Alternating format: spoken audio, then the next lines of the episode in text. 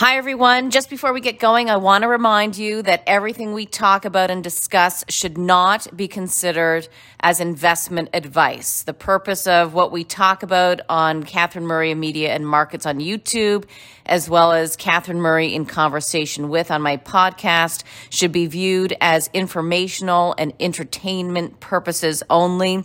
Please definitely do your own research, your own homework, and definitely consult an investment professional before making any investment decisions. And also to note, some of us might hold positions in some of the stocks uh, that we discuss. Hi, everyone, and welcome to the top five at five. I think everybody's kind of getting to know what this is all about, which is we're going to try to bring you the top five uh, best investment ideas from each of our guests. And today we are joined by Mike Simpson, who's a portfolio manager at NCM, part of Cumberland uh, Investments. Uh, $4.1 billion in assets under management. And, uh, and Mike focuses on dividend stocks, which I think, you know, in this world uh, of uncertainty, you know, people still want to know that they're going to be getting their dividend checks in the mail. So, uh, Mike, great to have you and, and to share your perspective with all of us today. So, thanks for coming. Thank you, Catherine. Great to be here. Great. Um, and uh, what, why don't we first start though with kind of your top-down perspective? Um, you know, U.S. 10-year yield above that two percent mark. Markets are down today.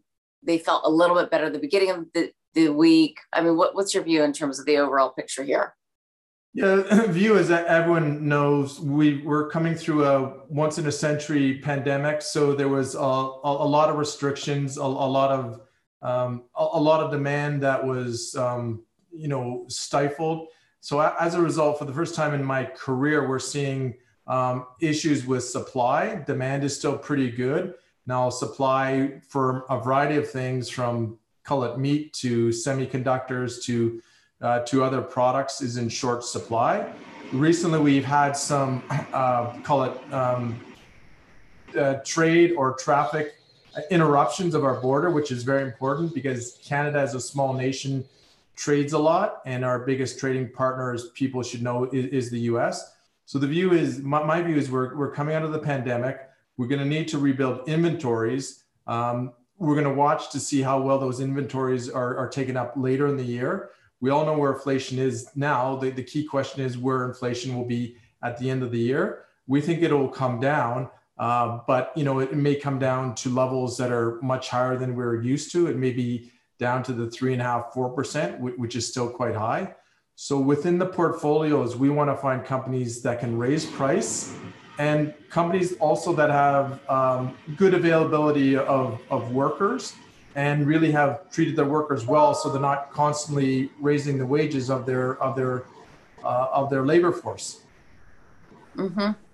and um, you know, when, when you do though look, you know, at, at the market and, and really see a lot of volatility, are you able to find some stocks that, and we're going to talk about them, um, you know, that you, you feel really comfortable owning right now?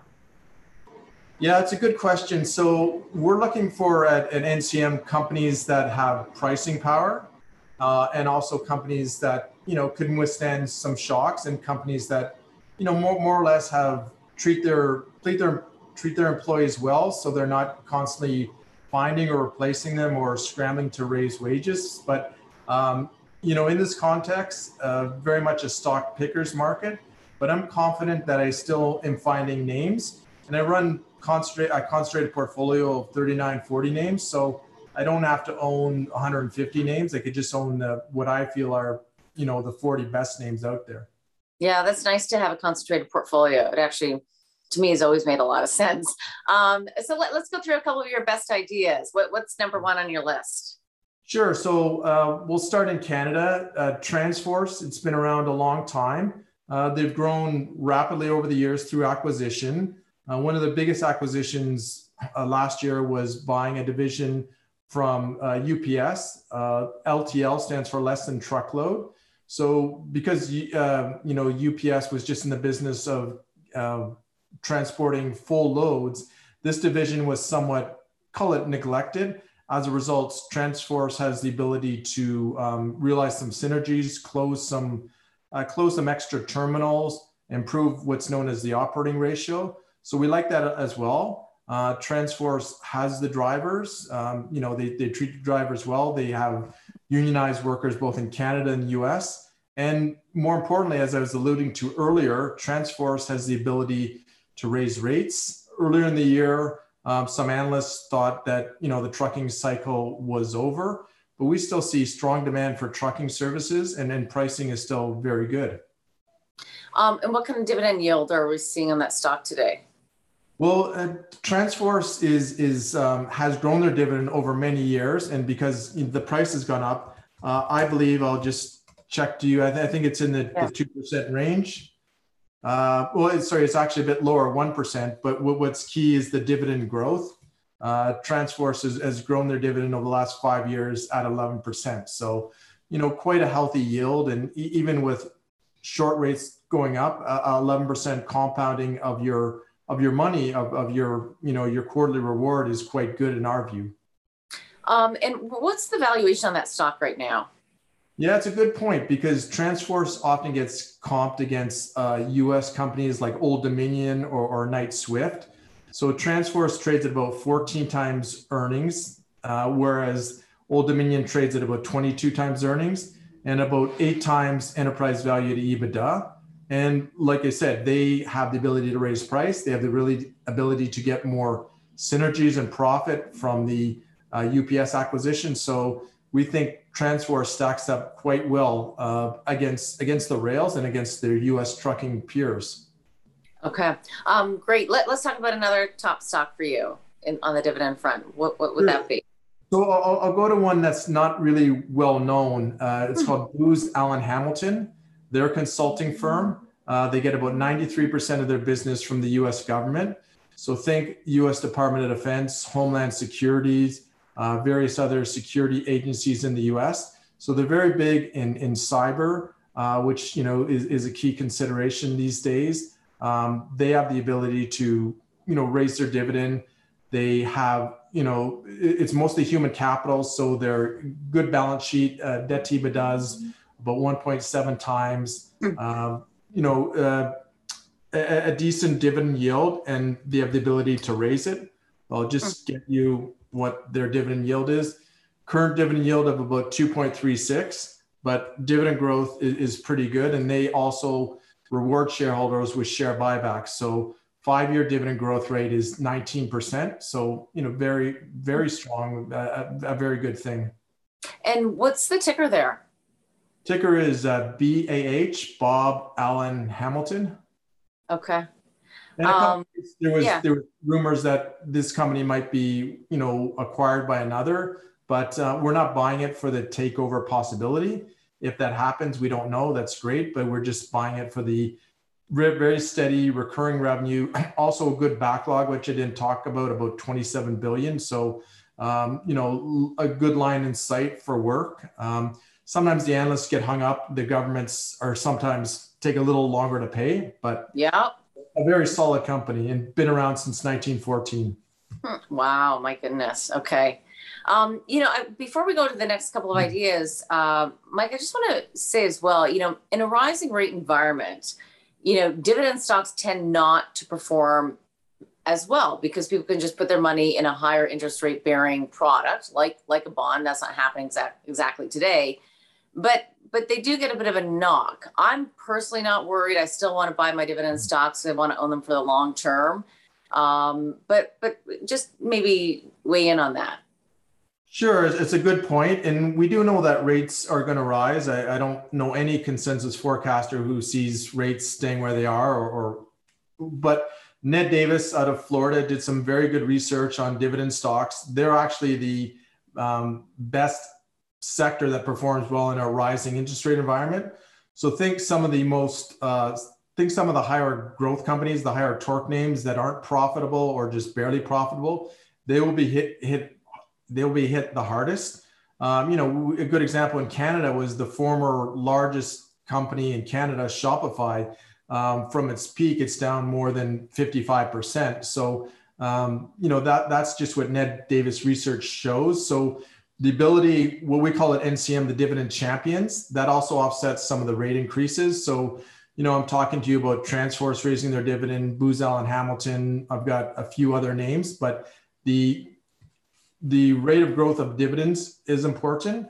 And also, what's we're going to watch the end of this year. How quickly will rates rise? So the market can be okay with rate rises in a steady, consistent way, but if they rise too sharply, then that's what could cause some concern or constant consternation among market participants. Okay. Um, good, good to talk about that. What, um, let, let's talk about a couple of other names as well. What else is on your radar? Sure. So a, a company based out of Ottawa that just had their investor day called Calian Group. They're a conglomerate. They have um, different divisions. Advanced Technologies makes um, equipment for satellites, the antennas, and we know there's a lot of um, satellites going um, being launched for communications and other purposes. Um, they provide um, online learning.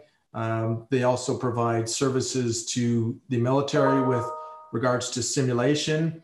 And another company that's big into um, software, uh, cybersecurity software. So they recently bought a, a company in the US, Computex. It should close in, in March. So a company that uh, started out small, uh, grew their dividend. Last couple of years, as they're making acquisitions and paying down debt, the dividend didn't really grow all that well. But now they're a larger size, about 600 million market cap. They can resume their dividend growth and they'll still uh, make acquisitions. So the, the ticker is C Charlie George Yellow, uh, trades on the Toronto Stock Exchange, and Hmm.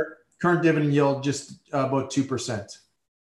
And, you know, Mike, it's interesting to me. Like, I don't think a lot of people know of that name. That's right. Um, you know, there, there are more analysts covering it, but um, because, you know, there's still a knock on companies that don't have one clear cut division, call it, for lack of a better term, conglomerate. But, you know, with, with the exception of the manufacturing division or advanced technologies, as Calian calls it, um, out in Saskatchewan, they there are synergies between the different divisions, between the learning and the software, uh, you know, and the, the cyber. So um, not well known. Um, you know, there's a lot of indexers these days and a lot of passive indexers. So as Calian grows um, through acquisitions, they've proven very successful at making them and making them accretive. I, I have no doubt that uh, they'll attract more notice and you know, it, it's to my advantage because I'm buying it before it gets it before it gets well known. Yeah, absolutely. Um, so another one that you like those Intact financials. So one in the financial world as well. That's right. Yeah. Yeah. So one of the best um, property and casualty insurers in Canada. Um, about a year and a half ago, they made an acquisition of RSA.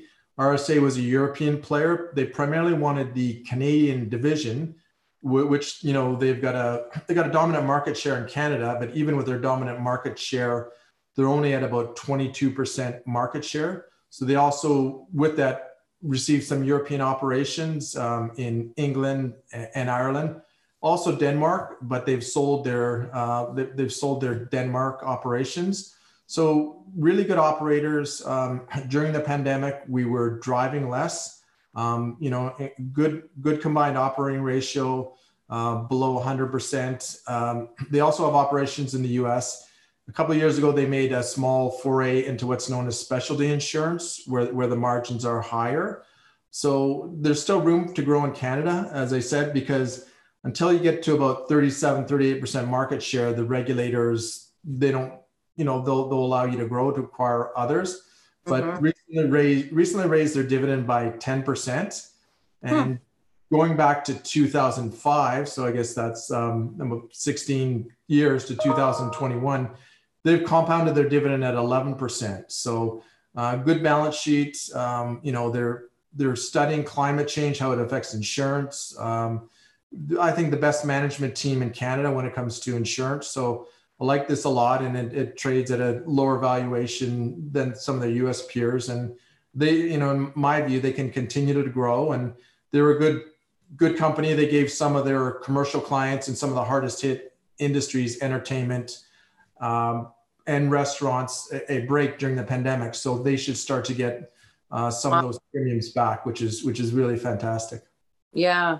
Um, and nice that they work together because we heard so Yeah. much about companies, you know, not working together. We heard some that did, but you know, to be fair. Um, and uh, let, us take a look at your your last top pick, which is Tidewater Midstream. TSM is the ticker. TWM. TWM. ticker. Yeah, so um, not well known. TWM, um, Joel, the CEO, uh, works very well. So their, their base business is just providing um, midstream infrastructure. So think a company that's producing natural gas. Before that gas gets into a pipeline, it has to be it has to go to a, a, plant, a facility, which is known as a midstream facility, to take out the impurities, um, any hydrogen or methane or sulfur, et cetera, et cetera. Um, they also have a refinery in Prince George Refinery. So they're getting into renewables uh, in, in, a big way. Um, there's incredible demand for renewable diesel. So their plant, uh, or sorry, their refinery in Prince George can blend uh, diesel with canola. So they get um, credits from the BC government. They're also into renewable hydrogen and they're also into renewable natural gas. And they've spun mm. out a subsidiary called um, Tidewater Renewables, which they own 68% of it. So this is an excellent company. Um, you know, it has a green angle, which is good. So with the, our existing carbon footprint, uh, you know, they're helping to to green it in in a variety of ways. As I said, the renewable diesel, natural gas, and hydrogen. So um, excellent company, and um, you know, as they pay down their debt, you could I could expect um, you know future dividend increases or, or even at, at the current price levels share buybacks. So I like this a lot, and it, it fits well into our theme of this is a commodity that should do well, and uh, we're, we're happy owning it. And sorry, what's the dividend yield on it? Dividend yield of Tidewater, I'll just check. I believe it's 3%, yeah. but I'll just check for you. Okay. Um, and I guess, you know, Mike, there's probably people wondering, uh, 3%, okay. There's probably people wondering, like, why, you know, it's always interesting to learn about new ideas, right? Because there's a lot of people just talk about, you know, the banks that we've heard about a thousand times, but, you know, that's still valid. Um, so I am going to ask you, like, what do you think about some of the um, REITs out there um, that are still offering a much higher yield? Yeah, I mean, we, we do have exposure to REITs. Um, going into the pandemic, we wanted to have exposure to what we thought were, were the best. So we own Granite REIT, which has great exposure to industrial. Granite REIT, which part of it, um, they, they, still have some legacy assets. We're uh, Magna, who you're aware of, they had some real estate they spun out. So that that was the genesis of Granite REIT. But Granite has expanded into the U.S. and also Europe. Uh, very solid management, solid ba- uh, solid balance sheet, low payout, and and basically, however we emerge from the pandemic, we're still going to want to buy stuff at our convenience online. So the need for industrial space is quite high. And given how cities develop, there's a lack of um, a lack of industrial space. So this plays into what Granite does. Um, hmm. and, and we, have seen some of the private equity, um, uh, you know, Blackstone and, and, others just buy huge portfolios. So I think this bodes well for, for Granite REIT. And, uh, you know, given their strong balance sheet, they don't, they don't have exposure to floating rate debt and low payout ratio. Uh, any, any interest rate increases, which in my view, won't won't be that large. They'll be able to withstand. Mm-hmm. Um, and, and, just to kind of leave it off here with um, your outlook for interest rates. I mean, you know, now I think everybody's assuming we're going to see it in the United States.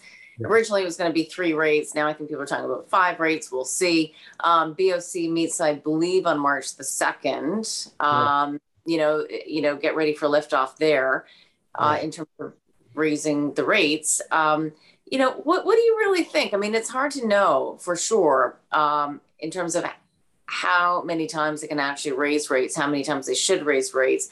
Hopefully, the central bankers around the world don't cause a recession. UK saw their highest inflation rate in 30 years the other day. So, I mean, h- how much of a risk is is that as well in the equation, or or do you think it's just going to be a couple times that's enough, and then we'll we'll settle into it? So that's a good question, and it's a key question because we've seen, as you pointed out, inflation rates high all over the world. Canada, fortunately, has an inflation rate slightly lower than the US. But on March 2nd, we believe the Bank of Canada will raise rates, in my view, 25 basis points. But once that happens, that's the start of a new cycle. So what's different this time, uh, you know, always dangerous words in the investment world. This time it's different but there's a lot of debt that's been built up. So I think that may be an upper limit on, as to how far rates can go. But my thinking is at the end of the year, we could end at one or 1.25%. So if we end at 1.25%, I mean, that's basically where we were uh, before the pandemic.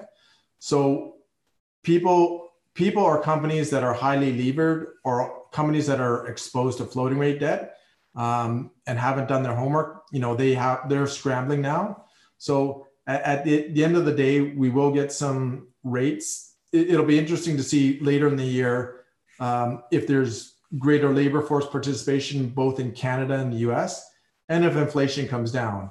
Uh, I'd like to be wrong in saying that the base we exit inflation at maybe three percent, but I'm a bit higher at three and a half to four and a half. But we'll have to we'll have to wait and see how that unfolds. And there's also macro events, you know, which you're aware of what Russia does with Ukraine or what China's intentions are with Taiwan. So we'll have to watch those. But um, you know, more or less, we're going to see the economy unfold, and as as we get into spring and warmer weather, you know, we're going to see a normal decline in in cases of uh, respiratory disease, which, which happens. So I would expect that to happen too to the various variants or or uh, strains of Omicron, et cetera, et cetera. So um, you know, I'm optimistic about the spring and summer, and you know, hopefully, mm. uh, hopefully things can get back, and you know, the the supply chain can be normalized. Although, you know, the supply chain they're they're doing their best, but demand doesn't remain strong. So supply chain will actually benefit from a little reduction in demand. Mm-hmm. Absolutely. All right, Mike, we will leave it there. Thank you so much for joining us, your thoughts and your top five. It's awesome. Okay, take care. Bye bye.